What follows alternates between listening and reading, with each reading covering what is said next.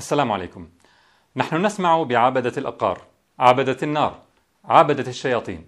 لكن هل سمعتم يوما بعبدة الميكروبات؟ هل سمعتم بأناس وصلوا إلى حد تأليه الميكروبات بنسبة صفات الإرادة والاختيار والعلم والخالقية لها؟ تعالوا نرى كيف يوصل العلم الزائف أتباعه إلى هذه المرحلة من الجاهلية. هذه الحلقة من أهم حلقات رحلة اليقين، مليئة بالمفاجآت، فتابعوا معنا.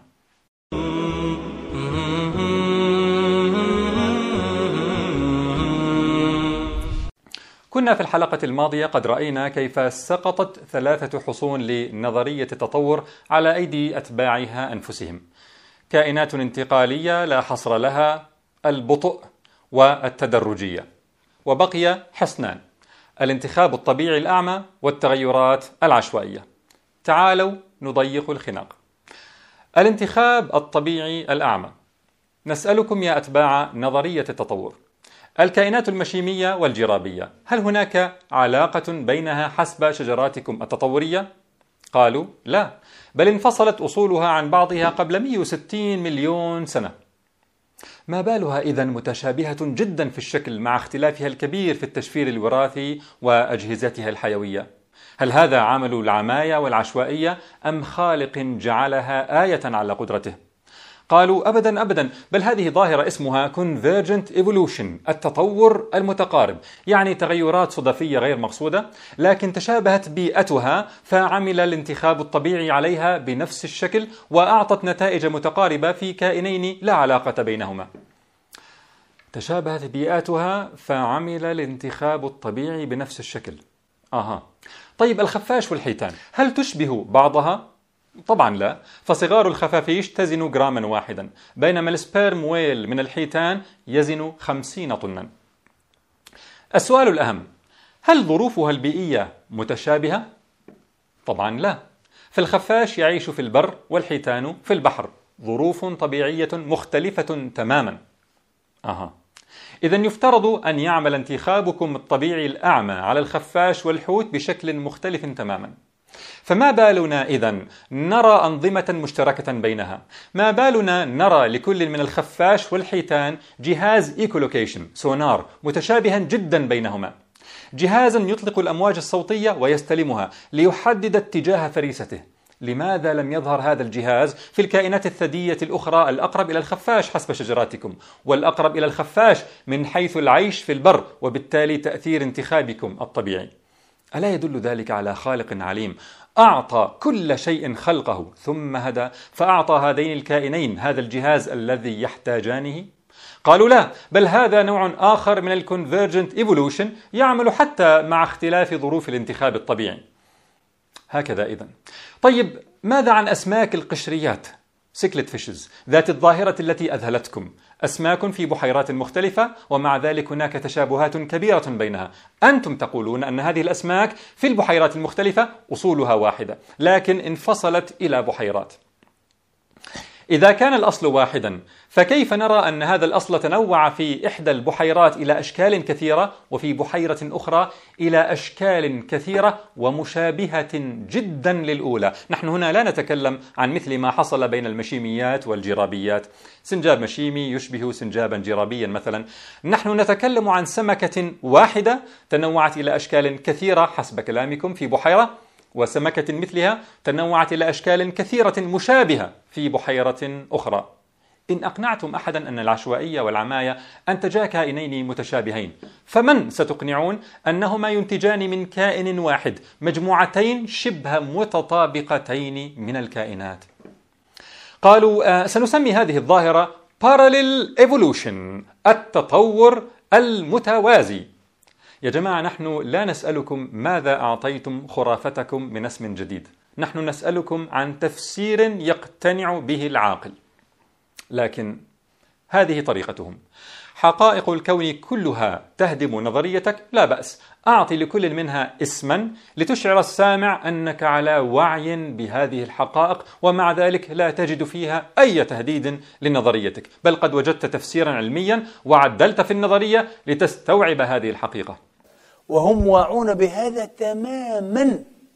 يشرحون لك الحقائق الهادمة لخرافتهم شرحا مفصلا وذلك كله تحت عنوان evolution من النوع الفلاني. فتصلك الرسالة النفسية أنه لو كان في هذه الحقيقة أي تهديد لنظريتهم للاحظوا ذلك بينما واقع الأمر أنهم غطوا على التعارض الصارخ بالتلاعب بالأسماء. شفت سيارة جارنا البيضة؟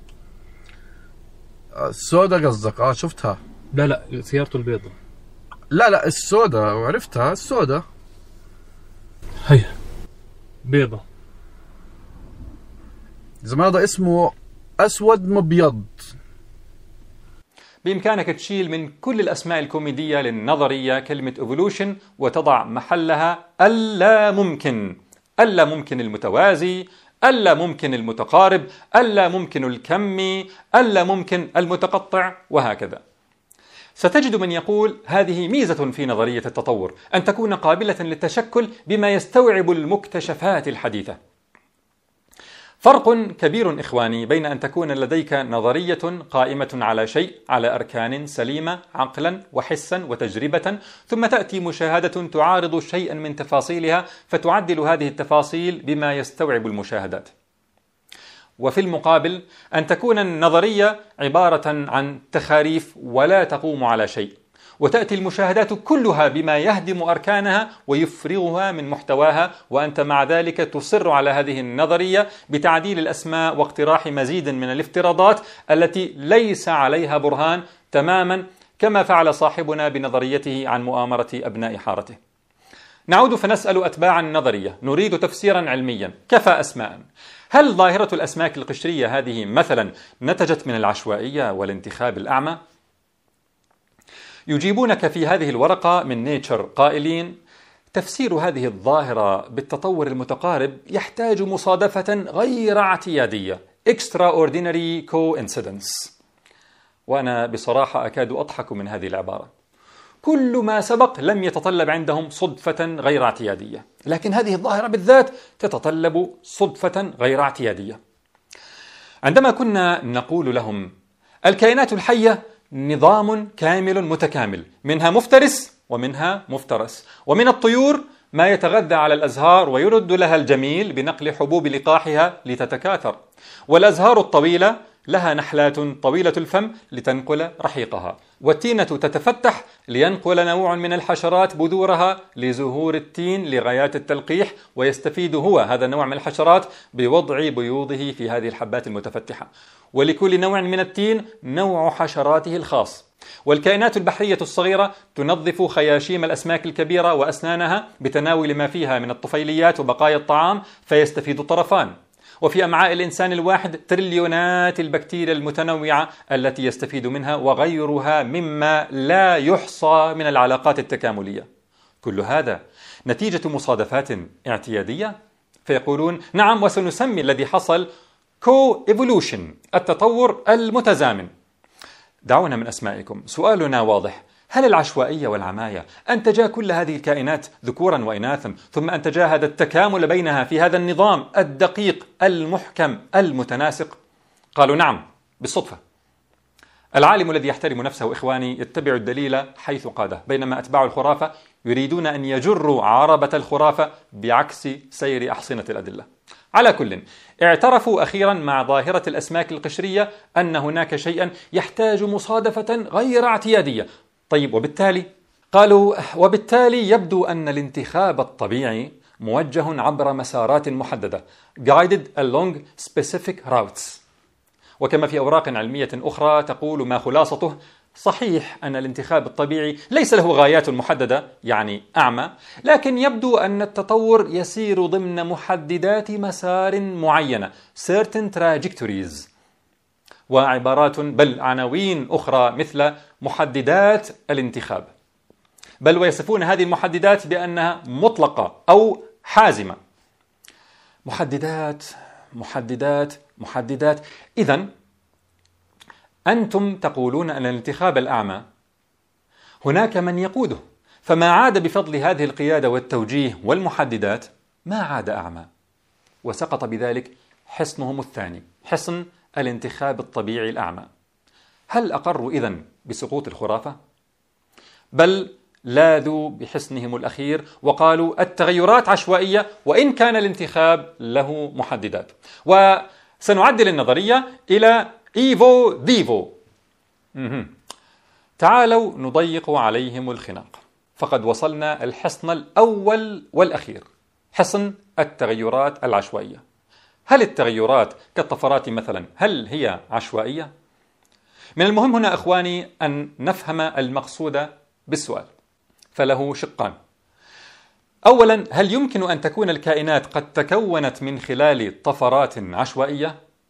ثانيا التغيرات التي تحصل حقا في المادة الوراثية لكائن ما فتساعده على التأقلم مع بيئة أو ظروف جديدة كمقاومة البكتيريا للمضادات. هل هي تغيرات عشوائية؟ ثقل الحقيقة اضطر كثيرا من أتباع الخرافة إلى التراجع عن فكرة عشوائية التغيرات. فمنهم من استخدم عبارات مثل الانحياز التطوري محددات التطور constraints on evolution. ومنهم من صرح بأن التغيرات ليست عشوائية بدءا من هذه الورقة الشهيرة والمهمة في Nature عام 1988 بعنوان أصل الطفرات.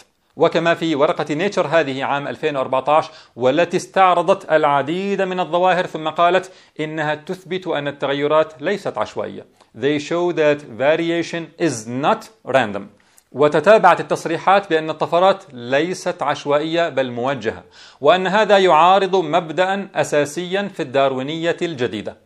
وبدأت تكثر في الأبحاث مصطلحات الطفرات الموجهة directed mutations والطفرات المنتقاة selected mutations وصرح بروفيسور الأحياء دينيس نوبل في مؤتمر عالمي للفسيولوجي عام 2013 بهذا التصريح الخطير It is difficult, if not impossible, to find a genome change operator that is truly random in its action within the DNA of the cell. All careful studies of mutagenesis find statistically significant non random patterns of change. إذا يقول دينيس نوبل أنه من الصعب إن لم يكن من المستحيل أن تجد تغيرات عشوائية في المادة الوراثية وأن كل أنماط التغيرات ليست عشوائية ويعيد التأكيد على هذا الكلام So my first conclusion is this.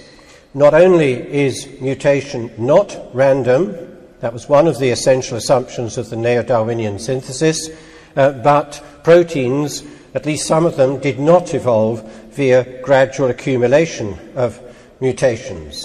إذا يعيد التأكيد على أن الطفرات ليست عشوائية، وأن بروتينات الخلايا أو على الأقل بعضها لم تتطور من خلال التراكم التدريجي للطفرات المفترضة، وسقط بذلك الحصن الأول والأخير للخرافة. فلا الكائنات تكونت من خلال طفرات عشوائية ولا ما يحصل فيها من تأقلم ينتج عن تغيرات عشوائية. سقط آخر حصن، وتبين أن هذه الحصون كانت من كرتون، حتى إذا أتينا لنرى ما بداخلها وجدناه كسراب بقيعة يحسبه الظمآن ماء حتى إذا جاءه لم يجده شيئا. لم يبق لخرافة التطور أي شيء، لم يبق لا كائنات لا حصر لها ولا بطء التدرج ولا التدرج نفسه ولا عماية الانتخاب ولا عشوائية التغيرات. وبالتالي ماذا فعل أتباع الخرافة؟ هل اعترفوا بسقوط خرافتهم بل اقترح البروفيسور دينيس نوبل وغيره عمل extension لنظرية التطور. بينما جاء قول ورقة نيتشر بأن الطفرات ليست عشوائية تحت عنوان هل نظرية التطور بحاجة إلى مراجعة؟ بالله عليكم. هذا يذكرني بمنظر طبيبين عند هيكل عظمي. يقول أحدهما للآخر بالك محتاج علاج. فيرد الآخر أنا شايفه تمام. الضغط كويس والنبض ممتاز والتنفس على ما يرام. إذا لا يمكن لأتباع الخرافة أن يخرجوا من الصندوق، هو لازم يكون تطور، لكن ماذا نضع بعد كلمة تطور؟ هذا الذي سوف نختلف حوله. لم يبقى من التطور أي شيء، ومع ذلك بقيت النتيجة العقدية المحددة مقدما. بقيت العقيدة العمياء التي يجب أن تبقى أن لا خلق. لاحظوا إخواني، كلمة evolution في كل هذه النظريات والتعديلات أصبح معناها الحرفي لا خلق. لا خلق للكائنات عن حكمة وإرادة. هذا هو المعنى الحقيقي الحرفي لكلمة evolution التطور. وهذا المعنى يجب أن يبقى عند كهنة الخرافة بأي ثمن ولا بد لكل الطرق أن تؤدي إلى الخرافة. لذلك يختمون تعديلاتهم الكوميدية للنظرية بقولهم هذا النموذج المعدل من النظرية يحل سؤال داروين المحير دون حاجة إلى مصمم ذكي. تماما كما أطلق هوكينج نكتته عن أن الجاذبية خلقت كل شيء وأن هذا يغني عن وجود خالق. هذه هي النتيجة التي يجب أن تبقى بأي ثمن. أفرغت النظرية من محتواها تماما انهارت أركانها تماما ومع ذلك لا بد للنتيجة أن تبقى ولو معلقة في الهواء أن لا خلق عن قصد وإرادة. طيب بعد أن قالوا التغيرات موجهة وليست عشوائية والانتخاب موجه وليس أعمى لا بد أن يطرح السؤال من يقوم بهذا التوجيه والاختيار؟ هنا تراهم ينسبون الأفعال إلى أي شيء مادي مهما سخفت النسبة ولا أن ينسبوها إلى الفاعل العليم الذي لا تدركه الأبصار لكن يدل عليه كل شيء. ينسبون التوجيه إلى التطور كما في هذه الورقة في نيتشر حيث تقول أن التطور استطاع أن يقلل الطفرات الضارة يعني يمنع عشوائيتها. التطور التطور مات يا بشوات. التطور تبين بعد هدم حصونه أنه شبح لم يكن موجودا أصلا. أم أنكم يا ترى تؤمنون بكرامات الأموات؟ ومرة ينسبون فعل انتقاء الطفرات إلى الخلايا كما في ورقة نيتشر هذه والتي استنتجت أن الخلايا قد يكون لديها آليات لاختيار أي الطفرات تحدث فيها. يعني الخلايا وهي في العدم قبل أن توجد قررت أن تعمل الطفرات المناسبة قررت أن تعمل الطفرات المناسبة لوجودها وبهذا حصل التطور. ومرة ينسبون الاختيار إلى الميكروبات حتى أنهم وصلوا إلى استخدام مصطلح microbial intelligence ذكاء الميكروبات. ويعرفونه بأنه الذكاء التي تظهره الكائنات المجهرية. ومصطلحات وعناوين مثل clever microbes البكتيريا الذكية الخلايا ذكية بشكل لا يصدق البكتيريا العاقلة brainy bacteria البكتيريا تختار bacteria choose البكتيريا تقرر bacteria decide البكتيريا أكثر قدرة على اتخاذ قرارات معقدة مما يظن. البكتيريا مفكرة كبيرة big thinkers. بل وصلوا إلى نسبة الذكاء للفيروسات. الفيروسات ذكية بشكل مفاجئ. ونحن هنا إخواني لا نتكلم عن تعبيرات أدبية بل عن نسبة حقيقية لأفعال الإرادة والاختيار إلى الميكروبات لأنهم لا يؤمنون برب أعطى كل شيء خلقه ثم هدى. رب قيوم على خلقه وكل الكائنات مظاهر لعظمته. فإلى من ينسبون السلوك المبهر المعقد الدقيق التي تظهره الكائنات؟ وإلى من ينسبون الاختيار والعلم والخلق؟ فكان لابد لهم من نسبة الصفات الإلهية إلى المخلوقات بل وإلى الميكروبات. فأصبحوا بذلك أشبه بعابدة الميكروبات. عابدة الميكروبات. ألم تر إلى الذين يجادلون في آيات الله أن يصرفون؟ ألم تر إلى الذين يجادلون في آيات الله المستورة وآياته المنظورة في الكون؟ إلى أين يصرفون وإلى أين ينتهي بهم عنادهم وكبرهم؟ كيف يصبحون ميكروبات على الذكاء البشري؟ بنسبة الذكاء للميكروبات. في راجستان بالهند هناك معابد المعبود فيها فئران لن أستغرب إذا قام أتباع الخرافة يوما بإقامة معابد وجعلوا معبودهم فيها البكتيريا. بل وصل الأمر ببعضهم إلى نسبة الأفعال إلى الذرات الجامدة. قائلين أن هناك ذكاء على مستوى الذرات والجزيئات وأن وجود الذكاء الداخلي في المادة يؤكد غياب الإله. بل تجاوزوا نسبة الأفعال إلى المادة لينسبوها إلى القوانين يعني إلى العدم. اللا شيء. كما فعل ستيفن هوكينج حين نسب الخلق كله إلى قانون الجاذبية فأثنى عليه دوكنز قائلا لقد طردت الداروينية الإله من البيولوجيا وبقيت الفيزياء أقل وضوحا والآن يسدد هوكينج الضربة القاضية. هذا هو ريتشارد دوكنز والذي وضحنا في الحلقات السابقة نماذج كثيرة من كذبه ومخادعته ولفه ودورانه وهذيانه. والذي يقول عنه بعض عرابي خرافة العرب صادف وأسعد الحظ ريتشارد دوكنز وهو منتشن إلى اليوم بهذه التجربة. عالم. سبحان الله. تختلف معه تتفق معه الرجل عالم وعنده نفسية عالم ومشاعر عالم يقدس العلم مبتهج بالعلم يفرح بالعلم شيء مش طبيعي. هؤلاء هم العلماء الذين يلمعون لأبناء المسلمين. وهكذا يفعل الهوى بأهله حين يضعون الكفر بالخالق هدفا ثم يطوعون كل شيء لخدمة هذا الهدف. أناس اتخذوا القرار سلفا بعدم الإيمان وما تغني الآيات والنذر عن قوم لا يؤمنون. ختاما أخي عندما يحاول أتباع الخرافة أن يبهروك بنسبة العلماء المؤيدين للتطور بعيدا عن الكذب في النسبة كما سنرى إن شاء الله. اسألهم السؤال البسيط التالي. هذه النسبة التي تذكرونها 98% 99% مؤيدة لأي تطور بالضبط. نحن رأينا في الحلقة الماضية كم هم مختلفون وهم كذلك مختلفون جدا بالنسبة لتفاصيل حلقة اليوم. هل الطفرات عشوائية أم غير عشوائية؟ الانتخاب موجه أم غير موجه؟ هم مختلفون في ذلك كثيرا. إذا قولوها بصراحة. تريدون أن تقولوا لنا أن هذه النسبة من علمائكم يصرون مقدما على أنه يجب ألا يكون هناك خلق ثم لا يتفقون بعد ذلك على شيء. وانظر كم هو موقف عقدي أعمى مقرر مسبقا. فاللهم اهد من يسمعنا من أبناء المسلمين الذين تأثروا بلوثات الخرافة. اهدنا واهدهم إلى الحق بإذنك. إنك تهدي من تشاء إلى صراط مستقيم. والسلام عليكم ورحمة الله.